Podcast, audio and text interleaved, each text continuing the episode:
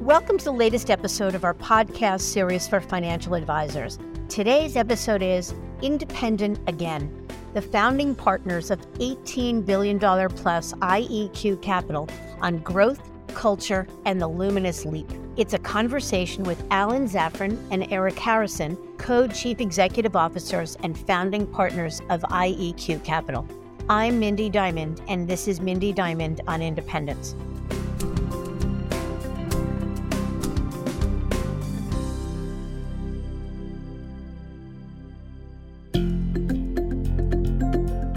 This podcast is available on our website, diamond consultants.com, as well as Apple Podcasts and other major podcast platforms. If you are not already a subscriber and want to be notified of new show releases, please subscribe right on your favorite podcast platform or on the episode page on our website. For Apple Podcast users, I'd be grateful if you'd give the show a review. Your input helps us to make the series better and alerts other advisors like you who may find the content to be relevant.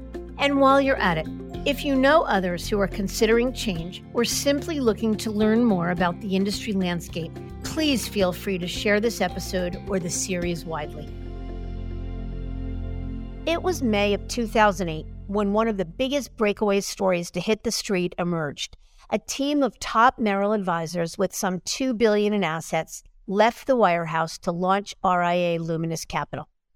This team of wealth management A-listers included Mark Sear and David Ho, whom I had the privilege of interviewing on this series a few years back, and Robert Skinner and Alan Zafran. It was a leap that would galvanize the independent space, attracting the attention of wirehouse advisors throughout the industry, piquing their curiosity and demonstrating that there was indeed life outside the big brokerage firms. Then history was made in 2012 when the $5.5 billion Luminous sold to what was then First Republic Bank for an astounding $125 million. Yet the story didn't end there. It was 2019 when there would be another entry in the wealth management industry record books. After growing the business to some $17 billion, the team would leave the bank, forming two separate independent firms with Mark and David launching Evoke Capital and Robert and Alan at the helm of the newly founded IEQ Capital. Eric Harrison, a former private equity firm leader and First Republic veteran who began working with Luminous Partners in 2013, would join them, and together, the three would serve as founding partners and co CEOs of IEQ. It's an astounding growth story for IEQ, which started with some 8 billion in assets at inception and as of this recording, is managing in the vicinity of $18 billion. In this episode, Louis Diamond welcomes Alan and Eric, two of the three co CEOs of IEQ, to share their incredible journey. They discuss what life was like making the leap to independence in 2008 at a time when few would consider it.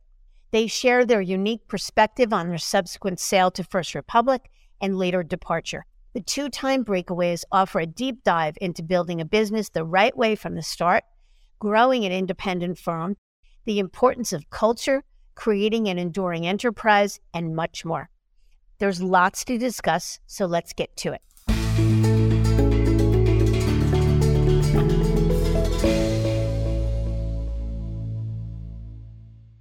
Alan and Eric, thank you so much for joining us today.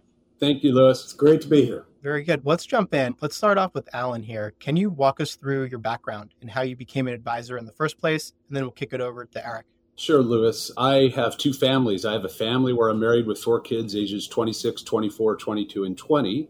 And my other family is what's now IEQ Capital, but it's really 32 years of being in the wealth management business. And I really, really fell into it. What happened was I was in college and I didn't know what to do uh, with a career. And the, I decided was going to New York and I thought, what the heck, I'll try it too. And everyone was doing investment banking.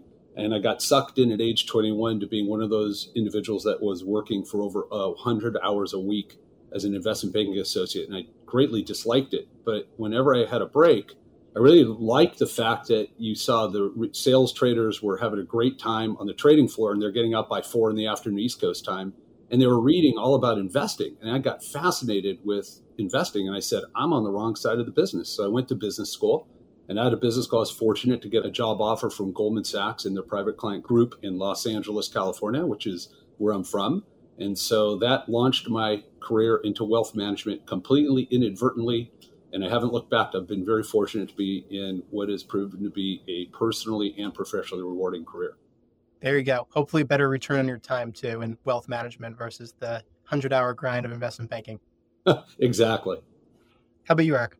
Well, I have a, uh, a different story, different background. I grew up in Golden, Colorado, home of Coors Beer, and went to a high school where about 80% of the school went to the factory and 20 uh, went to college. So it was a pretty humble beginning, and I didn't have a clue what I wanted to do. And after wandering around in the wilderness a little while, I uh, ended up spending a couple of years at Hewlett Packard, and they kind of shaped my investing desires. And I went back to business school and uh, UCLA, and um, and then got into venture capital. Spent about nine years there. Ultimately, a partner over at Crosspoint, one of the great firms that uh, all the folks retired in the uh, top of the cycle at end of '99. And then uh, co-founded a private equity firm by the name of uh, GI Partners, and was one of the, the, senior partners there. That's been a very good run. Has probably 40 billion under uh, management now.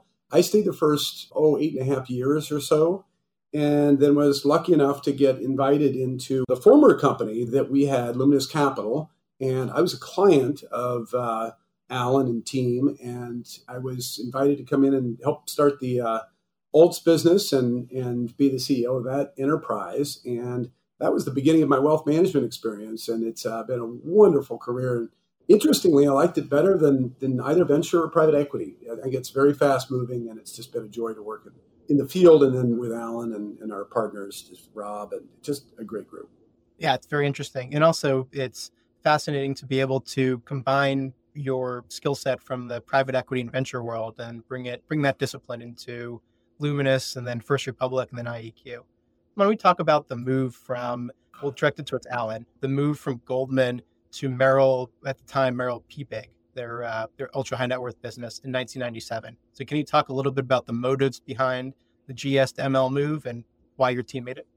Yeah, it's quite a long time ago. I started at Goldman Sachs in 1990 and was there for seven years. And there are really two primary factors that led us to ultimately leave Goldman Sachs and move to Merrill Lynch. One was a little bit more self centered in that myself and my partners were part of the youngest cohort in a team full of much older advisors and the environment there didn't feel very collaborative. It felt like you were competing amongst one another, amongst all the advisors. And it's not always a really welcoming environment when you feel like uh, your competition is sitting five feet from you. And that was a bit unsettling. But the greater driver, frankly, was as we were there for a while, myself and several of my partners, my teammates, felt that we weren't necessarily as client centric as we should have been. Back in 1997, we thought it was revolutionary that we could go to Merrill Lynch, where there was an array of outside money managers from a variety of prominent buy side firms. And we thought it was demonstrably uh, better than sitting with offerings solely from one firm. And so that was the great motivation, a combination of trying to find a more collaborative environment coupled with trying to find a better platform for which clients could invest. Yeah, that makes sense. And it's common, I think, for many wirehouse teams, and that's where you became with, with Merrill, to feel like that the platform is good enough. You you certainly do have open architecture to an extent, but I think we'll spend a lot of time talking about in this interview is say more of the true open architecture that you're able to access in the RIA channel. And that's perhaps a good segue to the next question, also for Alan, talking about the motivations behind launching Luminous Capital in um, really right during the financial crisis times out of Merrill Private Wealth. So, what happened at the time that motivated you to consider launching the RIA? There are a number of factors to get it, leading us to leave Merrill Lynch in 2008 and create an independent RIA known as Luminous Capital. And if you get down to it again, we're going to start with first and foremost, albeit Merrill Lynch might have been a superior or wider array of investment alternatives than what Goldman Sachs had offered as we learned more and more about the investment industry, we recognized we still had limitations with respect to the offerings we could afford to our clients. And where it became very pronounced, there are examples where either we wanted to use a superior performing mutual fund to one that was accepted on the Merrill Lynch platform, and Merrill Lynch would not allow us to do so. I sort of joke, it took me 18 years out of business school to become an entrepreneur and realize that a great motivational tool for myself and my colleagues and partners was actually equity ownership. And it's one thing to be a paid employee and being um, distracted by a variety of larger corporate objectives tied to lending, tied to doing canned, rote financial plans that frankly weren't bespoke and customized. And probably the last driving factor was my partners and I at the time finally felt that the technology tools and systems that would enable us to be able to run a business effectively, to have databases back then, to be able to provide performance reporting in a transparent and easy to understand fashion, we finally felt it was kind of there.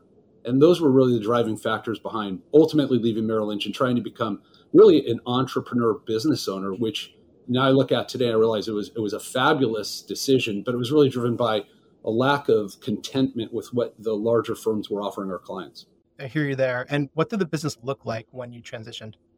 Well, when we left Merrill Lynch in 2008, we were managing a little less than $2 billion in assets under management for probably something on the order of a couple hundred families, perhaps a little less than that. What we learned very quickly is being entrepreneurs resonated with high net worth families. They actually loved the fact that we were taking calculated business risks and we could really relate with the risks they took in their own respective careers. And conversely, they really appreciated the fact that we were business builders as well as truly being focused on one business, taking care of the client. And what was really demonstrable was it accelerated our business growth meaningfully. So, what we started with was a little less than $2 billion, grew in four and a half years to just under $6 billion. You had an incredible business at that time, and your transition predated my time in the industry personally. But I remember coming into learning about the breakaway segment, and it was Luminous was kind of the case study for how a sophisticated wirehouse team could launch an RIA and give up a lot by by leaving, deferred compensation, all the support, et cetera, and really become an RIA before you had all these really compelling firms leaving and, and breaking away. So you were kind of the trendsetters for the breakaway space. So certainly a lot of press about that. Anyone wants to take a look. But then I think what brought Luminous back into the forefront of everyone's memories was the fact that you ended up selling to First Republic for a very large multiple. But before that, I think another thing that struck me about your move to launch Luminous was you did it at a time before there were platform providers. It was before Dynasty was launched, before Sanctuary, before Live Oak Bank, before really the custodians were, were doing what they're doing now. So you really kind of went at it alone without a lot of the ecosystem that was developed today. So can you talk a little bit about what it was like launching into the great unknown, kind of just doing it yourselves, and what motivated you to take that extremely entrepreneurial approach? Alan, you should uh, take that question as well. I joined about three or four months after you all got started, so you have all the lore of of the uh, pre-founding of Luminous. You know, Louis, I don't think actually your listeners might appreciate just how incredibly difficult it was to launch Luminous Capital in 2008. California labor law said we could not work in another business while we were employed with Merrill Lynch. And so that relegated us to doing all sorts of planning for the business prior to literally 6 a.m. Pacific time during weekdays or after 4 p.m. Pacific time on weekdays and weekends. And so I can tell you we had countless conference calls with potential custodians, with potential research providers, with potential software providers, with real estate agents at early morning hours or late in the evenings while still doing our day job. And it took, and I'm not exaggerating, 18 months from the time that we concluded we wanted to leave Merrill Lynch to the time that we actually launched Luminous Capital and I think that's because we built the firm thoughtfully and carefully, and we were exceptionally concerned that we didn't want to do anything that broke acceptable labor laws. We wanted to ensure that we got all the pieces in place before we launched into an independent firm. And I think that's critical to understand how incredibly challenging it is. All the aspects of running a business, if you're going to do it right, it takes methodical thought and a lot of attention to detail in a very careful way. So I would say we worked really hard to put it together. And I think that had to do with why we also had such a successful launch, that we had anticipated potential client concerns. Imagine in 2008, you're telling your client, you've been at Goldman Sachs and Merrill Lynch with me for 10, 15, 18 years, and I want you to take a risk on me. I'm going to launch this company called Luminous Capital. You've never heard of it before. It doesn't have a trillion or $2 trillion of assets. We might have a couple billion. And trying to get clients comfortable to bet on you, you had to be prepared to leave. So, as one example, we created the why document, W H Y question mark. And what we did is we wrote up in summary paragraphs roughly 10 or 12 questions that we anticipated clients would ask, and we already had those questions answered. So that we were trying to set the table and the agenda to explain what was transpiring, what motivated us, what potential risks were entailed, but most importantly, what were the benefits for clients of going to an independent, objective fiduciary as opposed to working in a suitability standard at a broker dealer where there are a lot of conflicts of interest entailed in serving their interests. And I think that why document, coupled with our thoughtfulness around the move, uh, led a lot to our ability to be successful right out of the box. I think that's amazing advice. We recommend that any advisor, even if they're going from what some would say is more of a lateral move from UBS to Morgan Stanley, that they do something similar as well and projecting what's in it for the client. There's a lot that's in it for a team to consider a move, but it's a little bit less obvious for the client. So being really clear and concise with that is, I think, very smart and just helps to really confirm your thinking. You know, Louis, I'd say what's nice about it is it's it's got two benefits. On the one hand, you're clearly putting yourself in your client's shoes and you're being empathetic, and it really forces you to think through what does the client care about. On the other hand, it also forces you as a businessman or woman to think through critically what are the tools and services and products and platforms that you need to really serve your client as a fiduciary. And so that exercise works well because it forces you to think through how are you going to be best in class as a fiduciary for your client. Mm-hmm. And and let me ask you, Alan, just thinking back, and you might not even remember because a long time ago, what was your who was your kind of like north star, or who was your role model, or your who kind of sparked the idea of going into the RIA channel at that time? Because you had far fewer, we'll say, role models or idols to look up to than you might today. And certainly a lot of folks will, will look at the Luminous launch as that. But then who did you look at and say, you know what, we can do this and there is a better way because we're seeing XYZ is doing this already? Well, first of all, I like the fact you keep referring to me as long time ago. I must be father time here, 32 years in the industry.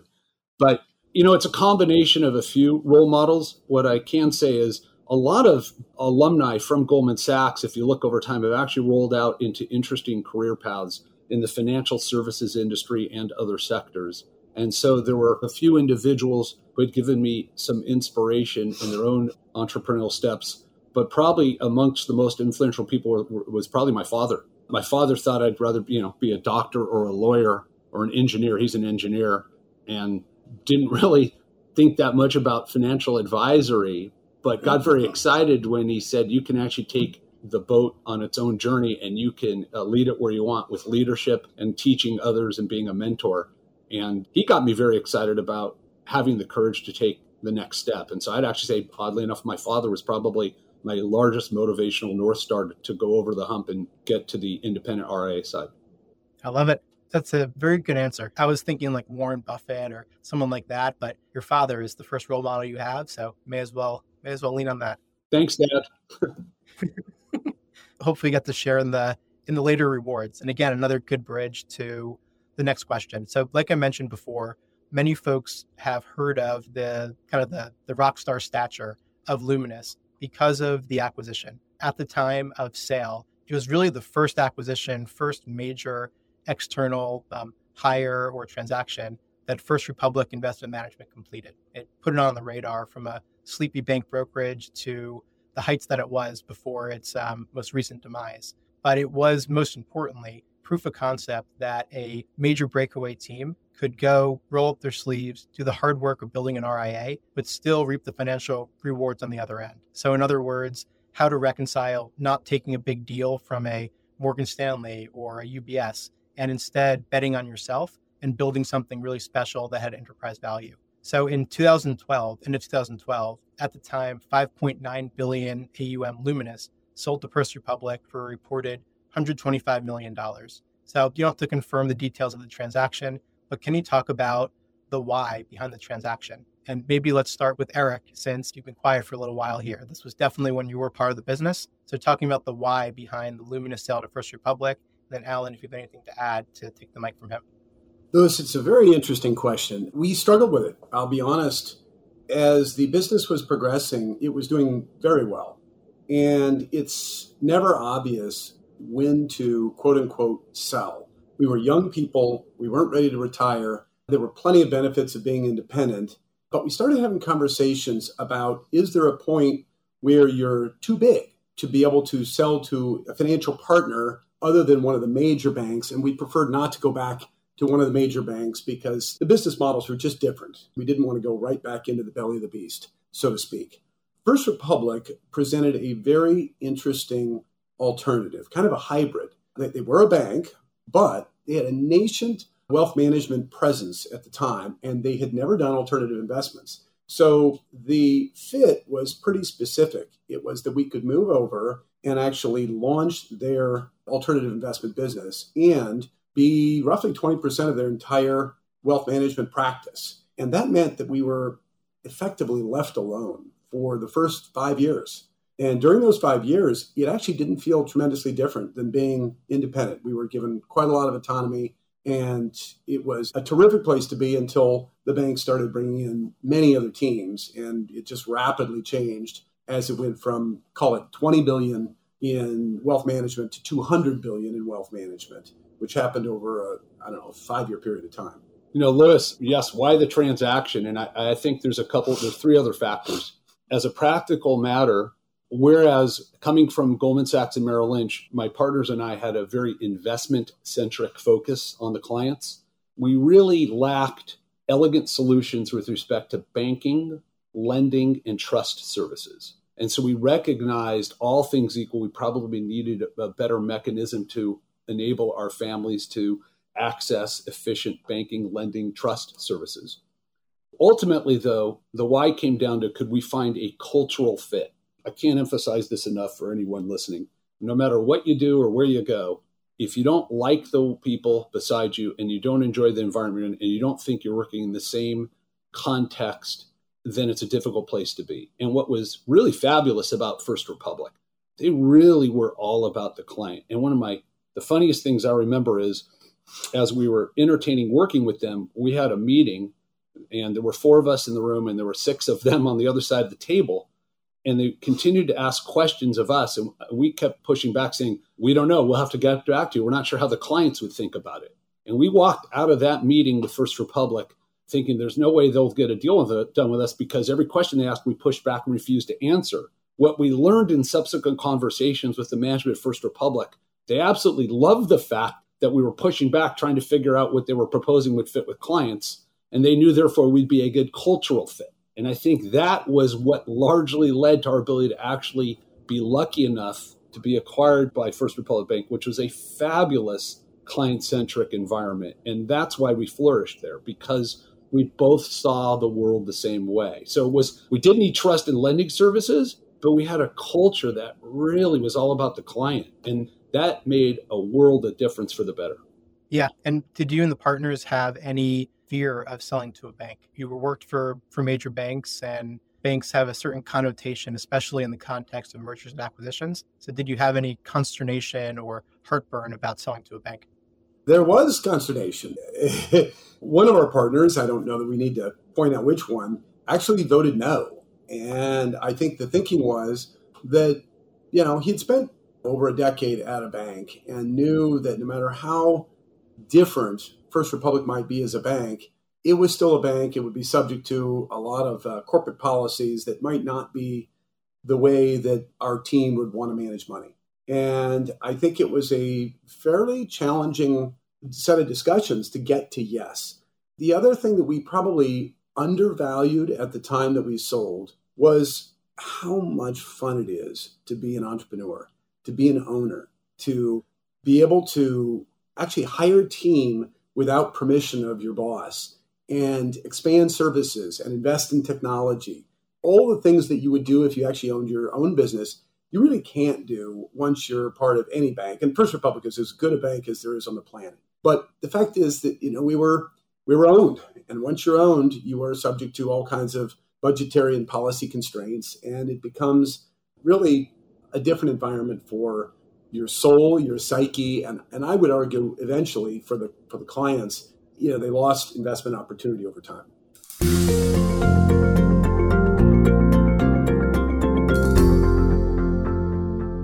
Folks are familiar with your story yet again because in 2019, the team, once known as Luminous Capital, made two simultaneous moves by launching IEQ Capital, and then your once partners, um, Mark and David, launched Evoke Wealth. And we had Mark and David on the show a couple years ago.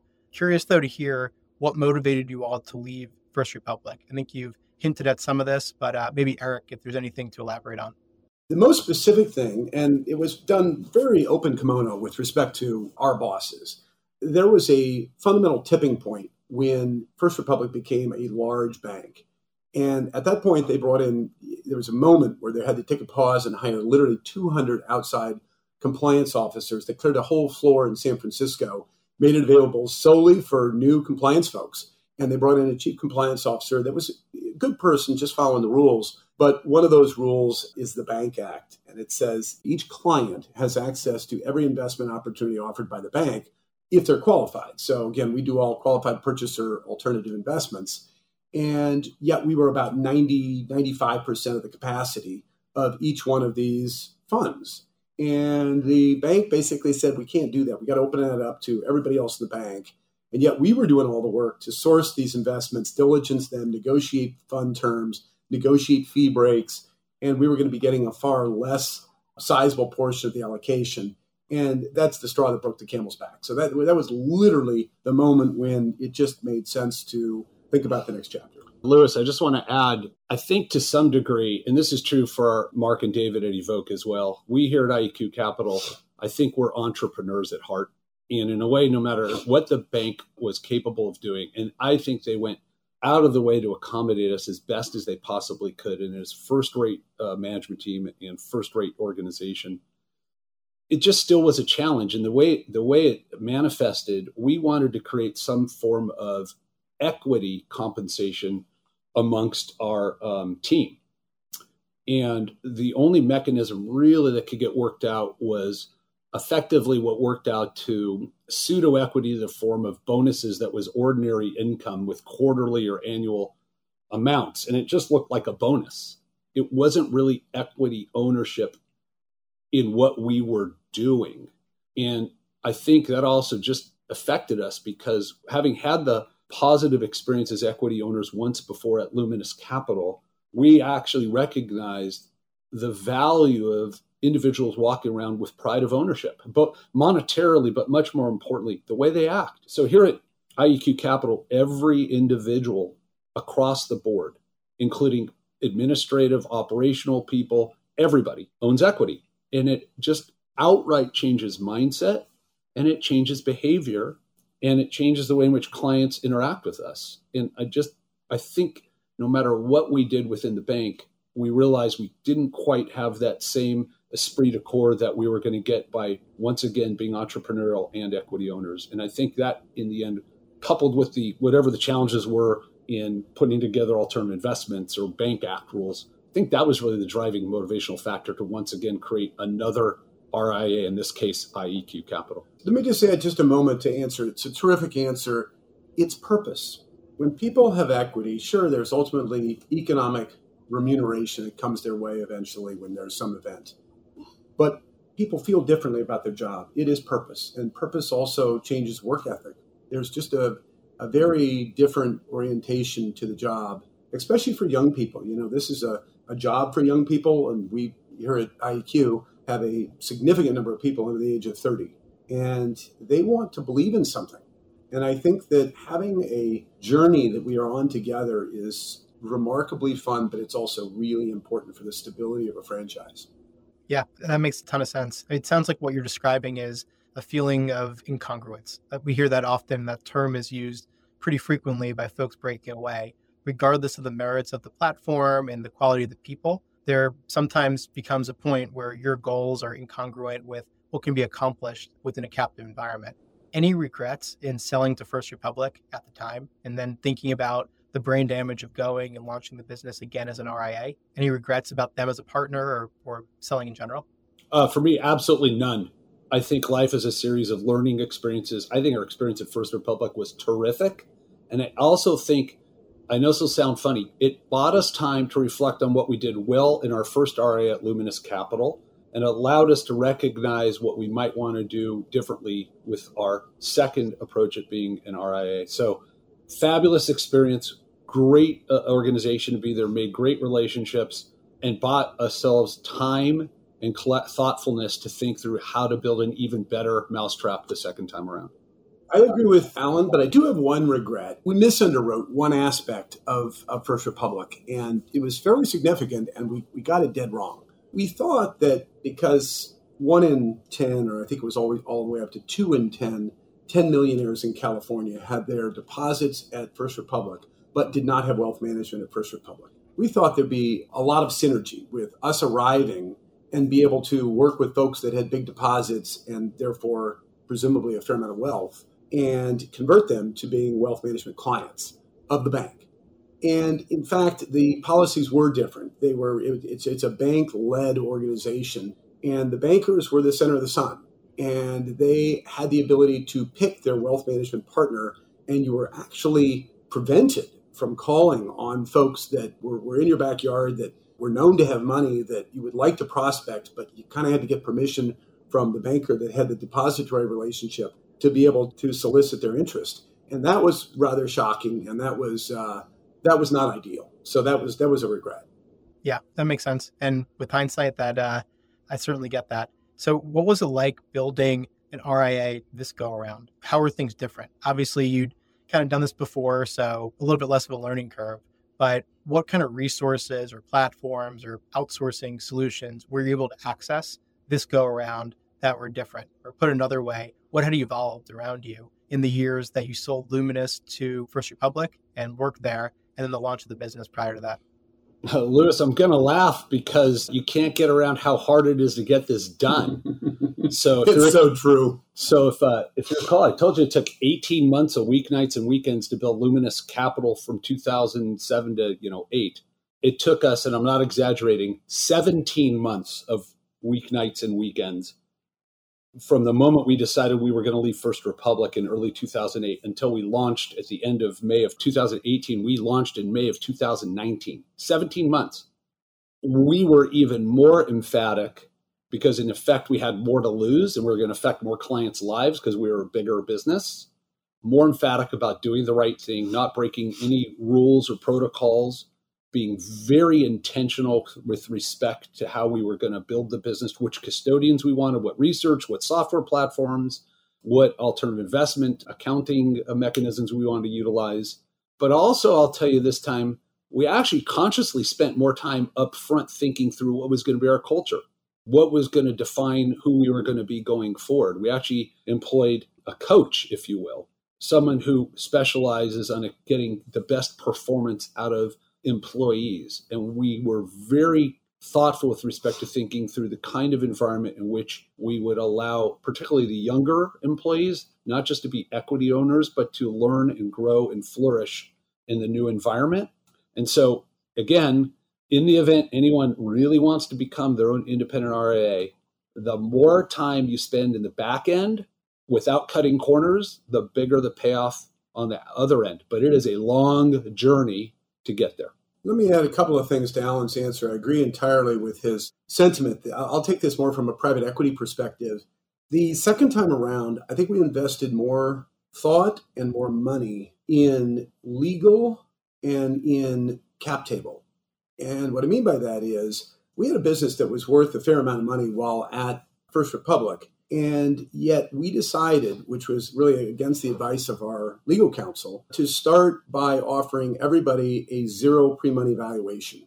And what that means is that the thinking was that because the business was worth a lot of money, we could have given people profits interests above certain threshold of value on day one. And we thought about it and we said, well, but if we do that, it's going to create two tiers of people. It's going to create founders who share at dollar zero and it's going to create the rest of the team that share later on. And yet we're all taking this plunge on the same day at the same time. And it didn't feel right. And we thought, okay, let's also figure out should we be giving 5% to the team, 10%? We ended up with 25%. And that's a significant number, but particularly when it's dollar zero sharing, it made for a level of being in one boat together in a way that was extremely important. There's lots of other issues with respect to should you have vesting on that stock. We concluded do not allow the stock to vest, which is probably an unusual decision. But the thinking is we want this business to be sustainable, and then we want to think about uh, generational transformation, which we can get into later. But we thought about this from a 20 year landscape perspective. This is our last journey, and Alan and, and my last rodeo. And I think it's important that we uh, we set it up for the benefit of the clients to have stability and for our team to be able to take over client relationships pretty seamlessly. Very interesting. Yeah, I mean, even though it sounds like maybe you didn't save any time in building IEQ than you did when launching Luminous, that you're able to build a much better business. You had the lessons learned from round one. The business was also much larger and more complex, but that even if you you, uh, my guess is you probably could have built it much faster if you didn't think through a lot of the major strategic items that folks sometimes just don't really know to think about, or there's so many other competing priorities when thinking about breaking away that kind of gets lost in the shuffle. But sounds like your premise was let's build the house the right way. And then that's what's going to help us build the best possible firm and maximize its value. Louis, this is these businesses are service businesses. So other than the computers and the phones, it's just people. What we realized the second time around was you got to invest in the people. You got to invest in the culture. If you put together a system that you think will be harmonious and collaborative, it's overwhelmingly positive. And not that we did anything wrong the first time with Luminous, but we wanted to make sure we went out of our way to get buy-in from every individual top to bottom from beginning with the same shared vision of a long-lasting client-centric business going forward equity is a tremendous motivator, but it's also a way to let everybody realize they're all together. Mm-hmm. And that is a huge differentiator. One more item to add to Alan's answer that speaks to this importance of people and culture. At IEQ, we have a quarterly town hall. And that town hall is literally the identical information we present at the board meeting. It is incredibly transparent, and we go department by department by department and it has maybe three or four purposes. The first is to call out people that are doing really important things that don't necessarily get to have the spotlight, you know, shined on them. The second is it reminds everybody that this is a living, breathing organism and it's growing and changing and evolving. And you may know your job pretty well, but without these these quarterly meetings, you don't really remember just how much everybody else is doing. So it kind of reconfirms that there's a village and then the third thing it does is make people proud. It allows you to show what's happened. We didn't have a DEI committee in our in our last go around at, at Luminous. You know, here we're talking about very carefully uh, bringing in people that represent diversity and talent from different organizations, not just straight out of school. And I think we're we're trying to really build a company. It's very different than having a an umbrella over a series of franchisees where each producer has their own handful of people that work for them and you share corporate services. It's a very different vision. Yeah, that's where we'll take the conversation next is talking about the both the client and the advisor facing value proposition of IEQ. So can you just for perspective share with the audience what did the business look like as far as headcount and assets when you launched IEQ back in 2019? Sure. When we launched IEQ, we had at the time, as you're aware, uh, split into two independent businesses. There, Evoke Wealth that went uh, into Los Angeles. The business here in, in, that we initiated uh, predominantly in Northern California, with also a Los Angeles presence, roughly eight billion dollars of uh, billable assets under management for roughly 500 families. And what we really were able to do between ourselves and, and frankly Evoke as well was because I think we were regarded as good fiduciaries, the vast preponderance of the client relationships that we wish to have come with us, in fact, did so. And so we were very fortunate with that regard. One more piece to the answer. We had 42 people on day one. Got it. That's helpful. And then how about today? Because I know a major part of your value proposition and just what makes it such an impressive company is your incredible growth, especially organically. So today, as we're recording in, say, the end of the first quarter of 2023, approximately what, what does a business look like? We have uh, 130 total employees, and that's now one additional office, Newport Beach. We're on the cusp of opening up a couple of others elsewhere in the country. So we're on the dawn of an expansion to other key markets around the country. We've got about a, a thousand families, some of whom are these are kind of starter situations where they're maybe one level below a managing director at a um, private equity firm or venture capital firm or real estate fund where uh, they, they, don't have a lot of money today, but they're sitting in the right chair and they will over time. So that thousand families is is probably overstated in terms of the number that are full service families by probably close to 50%. In terms of the organization, we have 45 people that contribute to the alternative investment uh, research team. So it is, I believe, one of the very biggest that we would see anywhere in the country. We have full head office. So that comes with a uh, legal officer, managing director level estate planning, CFO, president, chief of people, chief of client services, and, uh, head of business development, and then all of the client facing partners. And we've got about 25 in the middle that are senior level people that actually manage relationships, but did not necessarily bring in those accounts initially. And uh, at this point, we are a little over 18, one eight billion dollars of billable assets under management. It's absolutely incredible to have grown more than doubling the business, at least on an AUM basis, and almost triple as far as headcount in the short couple years, especially through, through the pandemic. So I would love to talk about why that is. Let's talk a little bit about the value proposition. I know part of IEQ's value prop to clients and advisors is your tech forward experience, especially being in Silicon Valley. I know technology is very important, but what do you mean by this? Because my understanding was most RIAs are just using the custodian's technology and then bolting on Addepar and Salesforce and somewhat similar components. So, how can technology actually be a differentiator for an RIA? Well, let me take that, Louis.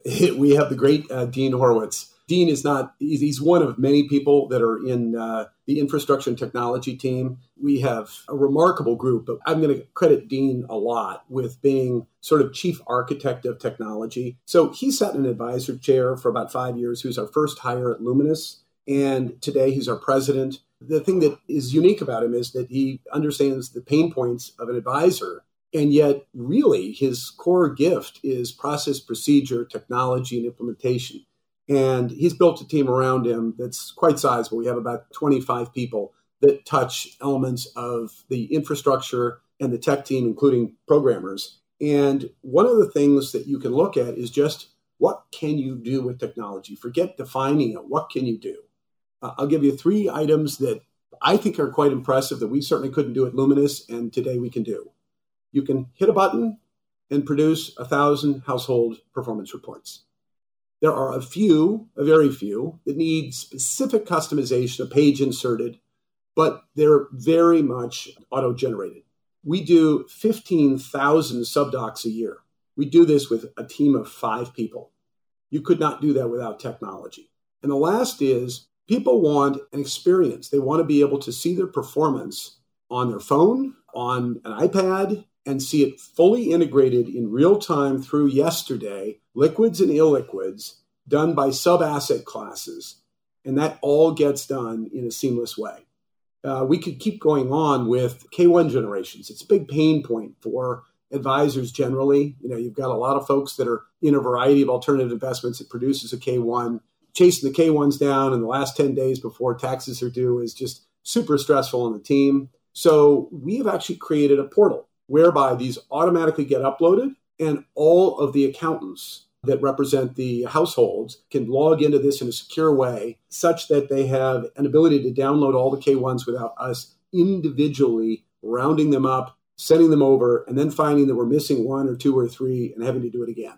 So these are the various things that have been done. These are among many, many things. And Dean and team are updating this uh, technology literally every quarter. We have a big budget for investing in technology. Hey, Louis, just sometimes it doesn't take more than an iPhone and a smile. So, what I mean by that is when you have one core purpose to provide thoughtful investment advice to families consistent with their broader estate plans and tax situations and income needs and risk tolerance and all those parameters. Why wouldn't you enable an advisor to, to generate a three to five minute video clip as often as they wish, typically quarterly, but it could be whenever a seminal event happens. And as long as it is compliance approved, you enable that advisor immediately send out that video to all the clients they touch, all the prospective clients they touch, all the centers of influence, CPAs and estate planners and real estate brokers and divorce attorneys and anybody else that they generate business from. So again, thinking as an owner operator, why wouldn't I want to enable my client facing personnel to real time convey important investment themes, ideas, strategies that impact their clients' lives when it's timely? When you're at a large firm, you're probably blocked by a lot of these bureaucratic issues. Whereas here, if it's actually in the client's best interest, why wouldn't you want to give clients more touch points? And by virtue of doing this, you actually eliminate a lot of the unnecessary traffic back and forth. You eliminate the need for the rote mechanical quarterly meeting, and you get much more engaged strategic conversations when they're needed. Otherwise, you free up the advisor's time to do what they do best give thoughtful advice, find new investments, or find new prospective clients. So, everything that Dean Horowitz built, and even just more broadly, an iPhone and a smile will get you a long way as long as you recognize what your core business is and you build the business to do the job as a fiduciary advisor. It's that simple. I want to add just one more point to Alan's summary. With respect to technology, there are many things that can touch a client and help a client, and they're not always obvious. We never figured this out under the Luminous days, and I think many other RIAs probably don't do what I'm about to say, but I think it's very valuable. So imagine the firm that does offer alternative investments, which we do.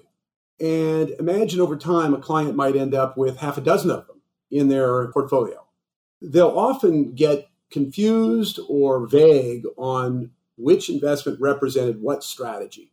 And they make a commit, they, they, they're very focused at the time of the investment decision but it gets vaguer and vaguer uh, and just fades into just a portfolio summary of numbers over time. What we've done is break each individual investment into storyboards. So, along the journey of being invested in a fund, call it a multifamily apartment manager, they maybe they have 35 buildings. Let's imagine they sell a couple of buildings in year three. We'll actually put a little story out that shows the picture of the couple buildings, then reminds people when they were invested in, reminds people what the exit was, and gives people a little summary of what was the value add along the way. That's an example of where technology really supports, to the benefit of clients, the investment experience. Yeah, that, I would say so. It seems almost like everyone has access to like maybe the major building blocks of a tech stack, the CRM, the performance reporting, the financial planning tool but you really took a walk in the client's shoes and said, what is it that I would want to know as a client? And then being advisors yourselves as well, what can we do to take the friction away from us being as efficient and effective as possible? So that makes sense. And I think that's where you said 25 folks and your scale coming in to build upon what's available to customize the technology experience to your specific client base. Well said. Let's talk a little bit about the private investments. I know that's a major part of the value proposition. You mentioned um, an example. Let's talk about that. I know you talk about having a network that gives IEQ clients access to exclusive privates. Can you just elaborate a little bit more on this and maybe some examples? Well, sure. Given I'm the old guy here, 32 years in the business for me, 23 years for my co CEO, Rob Skinner, and 15 years for my uh, co-CEO Eric, in addition to his private equity and venture capital background. That buys a lot of relationships with a number of private equity, venture capital, real estate, and credit managers. That's the start of the process.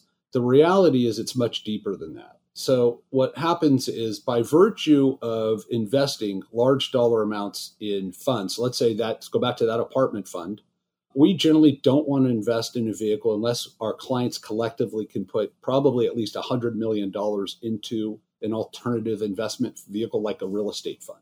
But in order to do so, we're not going to take the rack rate terms on fees. We might not accept the fact that there's four key men for the fund to blow up. We might say there's only one key man. We might even dictate certain limitations in the way in which the manager invests. But when that gets done, we also want to see it on the LP advisory committee. So, because we're one of the three or largest investors in a strategy, we will have separate conversations with those other two or three institutional investors. And we'll say, start off by saying, Well, what do you think about this uh, apartment manager? And we get their opinion. The next question is, Well, who are the other apartment managers across the country you like? And do you think we should be talking to them? And we'll get an introduction.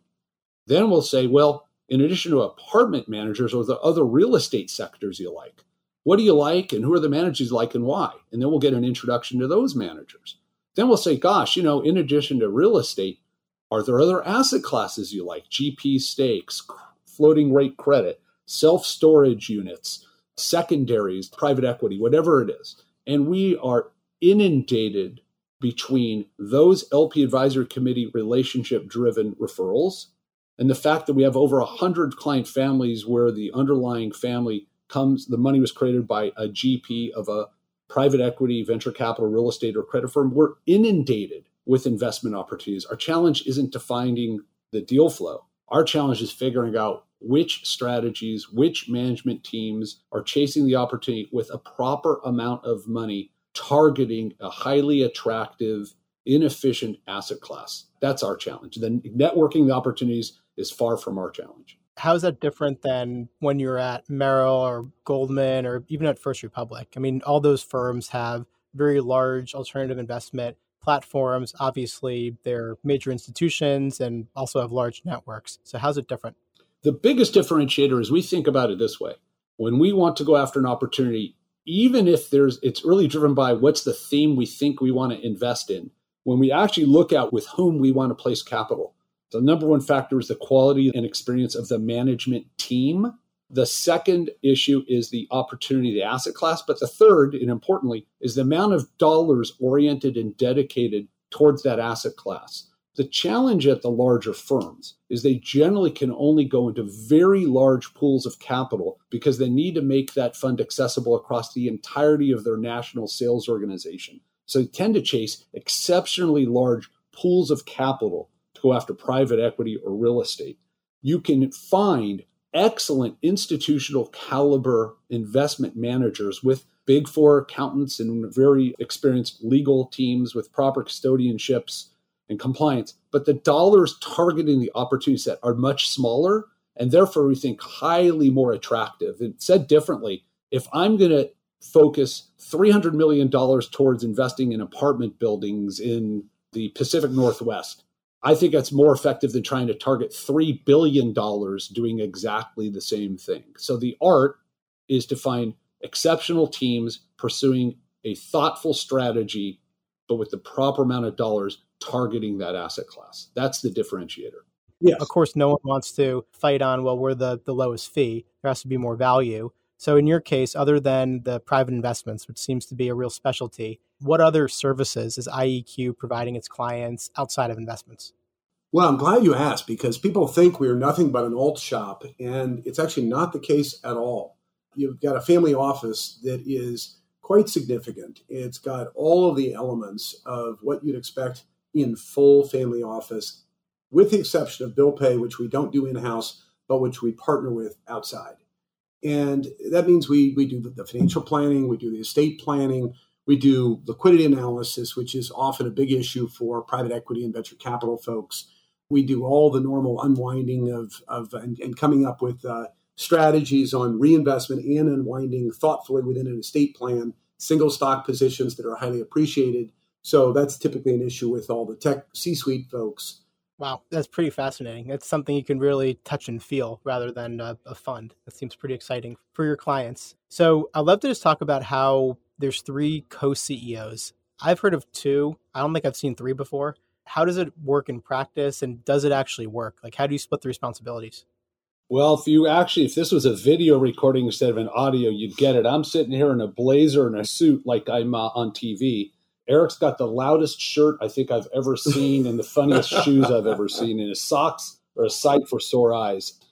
Anyone who knows us knows that we're three entirely different personalities, and that's got a lot of benefits, occasional challenges, but they're always overcome because we like and respect and challenge each other in a constructive way. Really, I think it's checks and balances. It's being in a partnership is incredibly difficult. You have to be emotionally wed to it. You have to believe your co CEO or partner is going to be equally invested. But if you actually have longevity of relationships, so in our case, I've known Rob for 23 years. I've actually known Eric for 31 years. I've only worked with him for 15 you just have a lot of foundation from which to trust one another. And where the benefit is twofold. One is, believe me when I say this, Rob and Eric will take me places I never would have gone on my own, but also will on occasion check the two of them. So I think understanding each other's personalities, gently or not so gently pushing one another, but may, staying true to the same vision, making this a real legacy business that we hope will grow for generations and deliver world class client centric services is exactly where we're all centered. And so we have modestly different ways of getting there. We check and balance each other, but I think the benefit is in the end, it's a much better organization. It's more robust, and there's greater opportunities for all kinds of personalities to work happily here. Louis, I was just going to add, I have kind of a different perspective, not disagreeing with Alan here, but just a different perspective. I've spent my entire career working inside of partnerships. And having three CEOs is you just change the title and it'll all come together and make sense. You really have managing partners in a partnership. So the three of us are the managing partners in a partnership. While it is a company and runs like a company, it's not unlike any of the large uh, private equity firms. They'll often have more than one person that sits in that uh, management company and overseeing the uh, development of the firm. And in our cases, we sort of divide up naturally if you think about the various components of growth and requirement for this business, our next chapter is going to be looking externally, bringing on advisory teams, acquiring RIAs, expanding geographically to key markets. That's a big job for one person that is at a senior level to oversee, just that. Then there's always the important CEO role of keeping the trains on time and looking internally and making sure that people are properly compensated, that they are continuing to be challenged by their jobs and you add to them when they're not, and all the elements of just uh, running the operations of the business. And then there's a third that was really overseeing investments and making sure that everything we put on the platform is very well vetted and that the approach to underwriting any new investment is done with great care. I can't imagine one person overseeing all of that. It would be really challenging. So then how do you make decisions? Maybe let's use an example that will kind of spearhead the, the next segment. Notice this is simple. Listen, it's two out of three have to vote yes. We often have spirited disagreements. We often vote against each other. It is rarely for two votes in a row, two people out of the three agreeing against the third person. It is a mosh pit. And I think that's the way that it should be. It is healthy it is spirited. We all end up disagreeing, but at the end of the day, we honor the vote. I like it. So it sounds like it might be easier to have three than two. So maybe the next evolution is to have five co-CEOs. Louis, that depends if the one of the other two vote with me. Then, not, then three is great. there we go. So, um, hey, I'd love to talk about your major private equity infusion or, or transaction that was announced in the very beginning of 2023. So it was announced that IEQ took on an investment of an undisclosed amount and for an undisclosed percentage of the business from major private equity sponsor Stone Point. They were one of the early backers of Focus Financial and are a real powerhouse in the space. So, can you talk a little bit about why you decided to raise capital at this point in time? Let me take that, Louis, just because I came out of the private equity background and, and we all obviously were very collaborative in getting this to the finish line. It was about a six month journey, and it was at the right time of our evolution. If you think of this in kind of software development terms, 1.0 is leaving and getting the former clients to come to the new platform, IEQ. 2.0 is ensuring that all of the brand recognition with the fund managers has been reestablished such that we can get fee breaks, we can get access, we can provide the investment experience that the clients want. And I'd say at the same time, you're scaling the business. You're putting in the rest of the infrastructure that you may not have fully got baked in the first 18 months. Then 3.0 is ensuring that you have set up the partnership to have generational transition. That means hiring the full head office, which for us was a very significant lift of senior people that were not part of the core team that came over.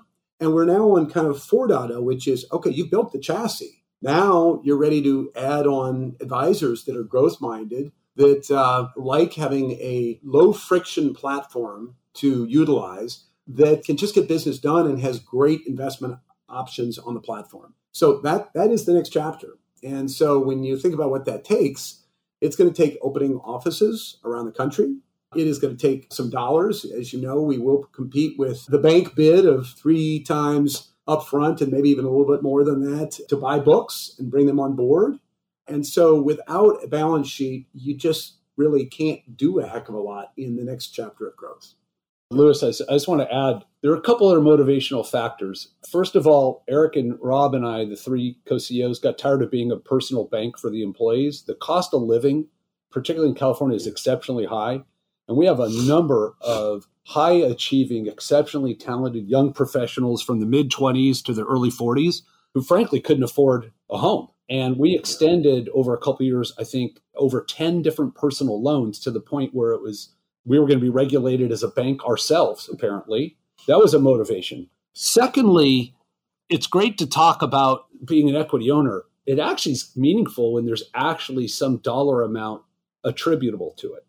And not only did it make it real and a little bit self interested, it's actually ties our most important employees even to the firm more because they recognize they got a good thing. And then, lastly, and importantly, having a sophisticated financier like Stone Point Capital forces us to be better, forces us to be disciplined, forces us to adapt best practices that we can learn from from them, from their experiences with other service providers. So we don't pretend we know everything, far from it. This is a place where we encourage learning and we ourselves want to continue to evolving and getting better and working with a expert stone point in the financial services industry they can keep us aware of best practices real time only ensures that we will be better at what we do in the future.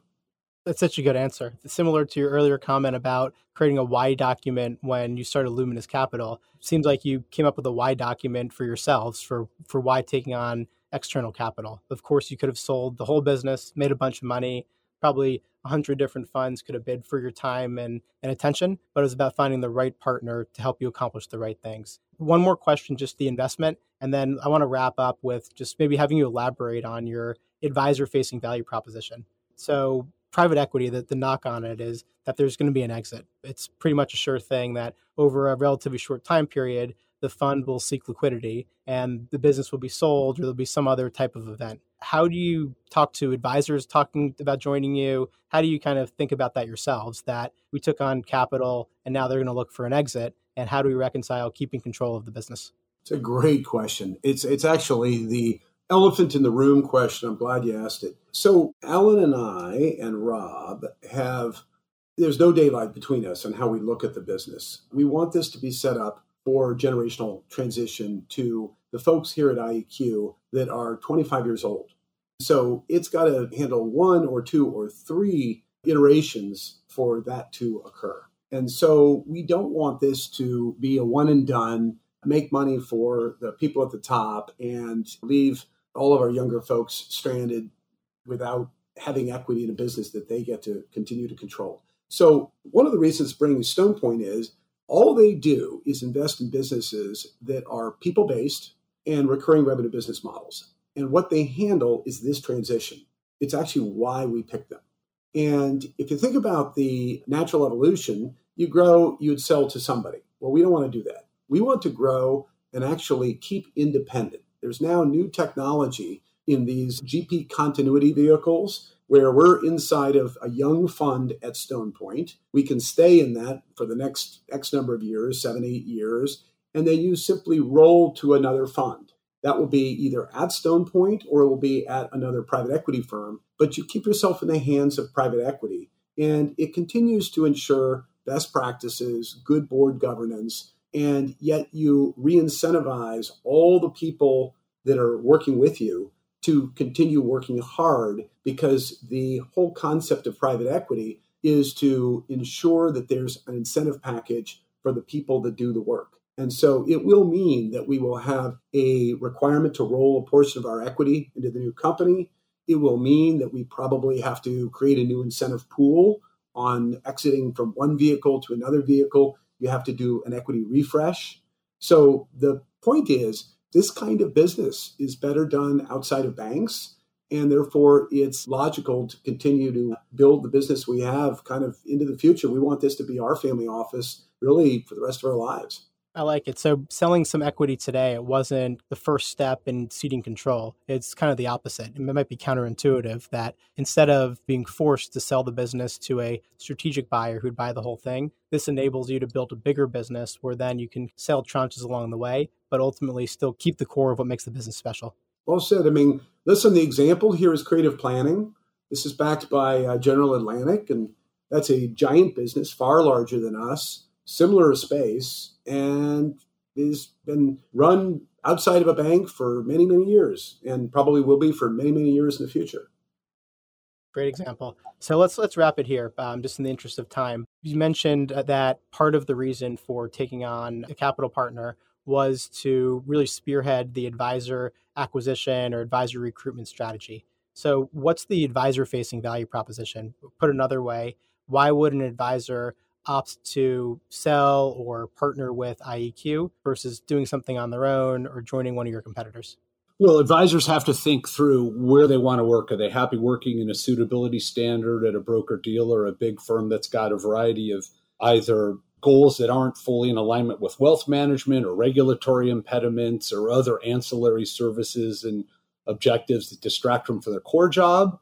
Or maybe they want to go into a hybrid model, which is some combination of broker dealer and RIA, or maybe they'd really like to be a fiduciary RIA with one objective, being in wealth management, which is what we are at IEQ Capital. And it's kind of funny when we started this business, uh, Louis, out of First Republic in 2019, again, spending those 17 months, we were really with intentionality building this business to be a client centric practice for us. We didn't even envision, honestly, consider acquiring or, or partnering with other advisors. It turns out we built a pretty good business. We sort of say jokingly, built by advisors, run by advisors, for advisors. We, the CEOs, still have direct relationships and are trying to grow our respective client relationships while at the same time trying to be mentors and allow others to come over and likewise grow their business. I think this is a great place to work if you want to be at a fiduciary where you have one core business and you don't want to spend the 17 or 18 months it takes for you to independently build your business. Sounds compelling to me.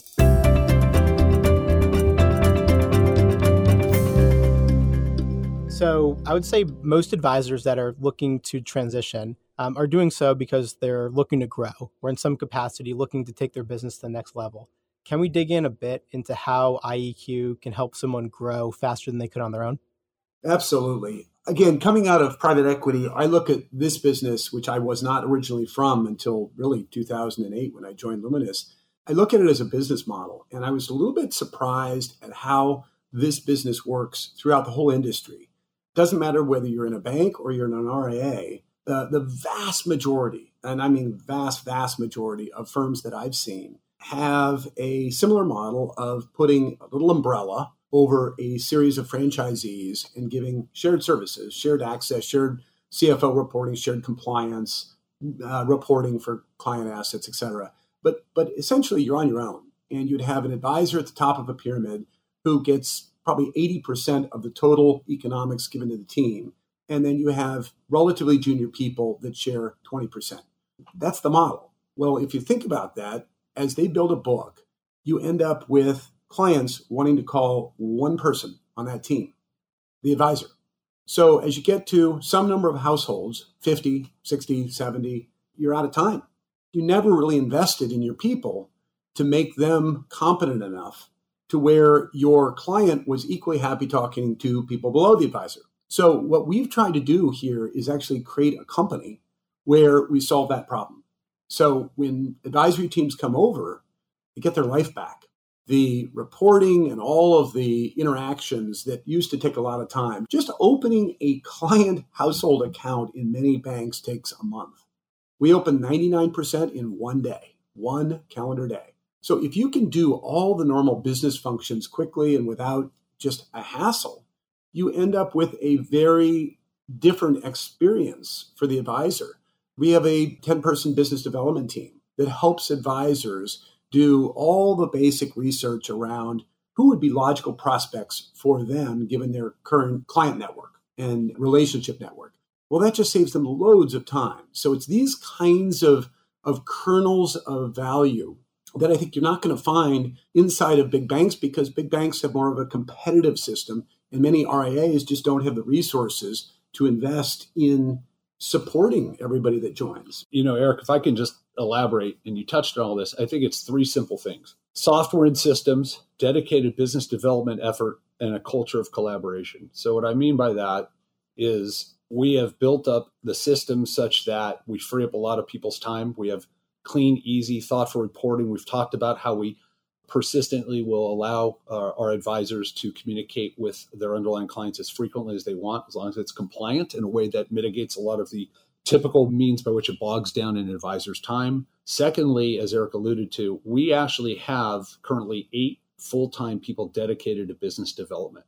They help support advisors identify relationships, spider webs of networks of other key influencers and actually hand to the advisors recommendations. And then, lastly, and arguably most importantly, this is a culture of collaboration, not competition. An example one of our advisors is talking to a significant family office. They have a very large concentrated stock position. And the advisor sent an email to me saying, Gosh, I'm going to face this opportunity.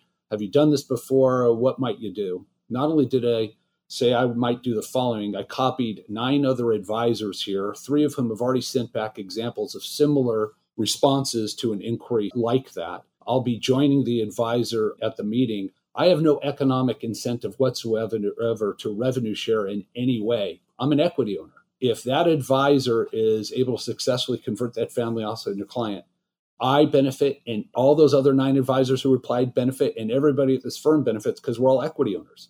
The moment you change the culture is the moment you create a growth environment for an advisor. So, between better systems, dedicated business development people, and a collaborative effort where people aren't trying to take away what you're generating, but actually augment it, that's what leads to growth.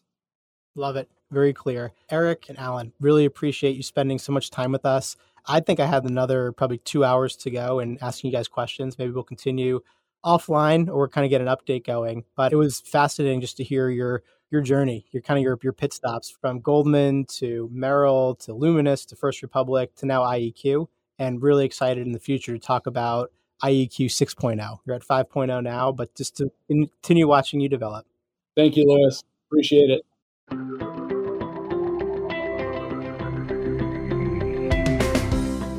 It's stories like these from trailblazers who forged new paths and continue to make their mark on the industry that are most illustrative but it's their core concepts around growth, culture, and building a business for advisors by advisors that serve as a resounding takeaway.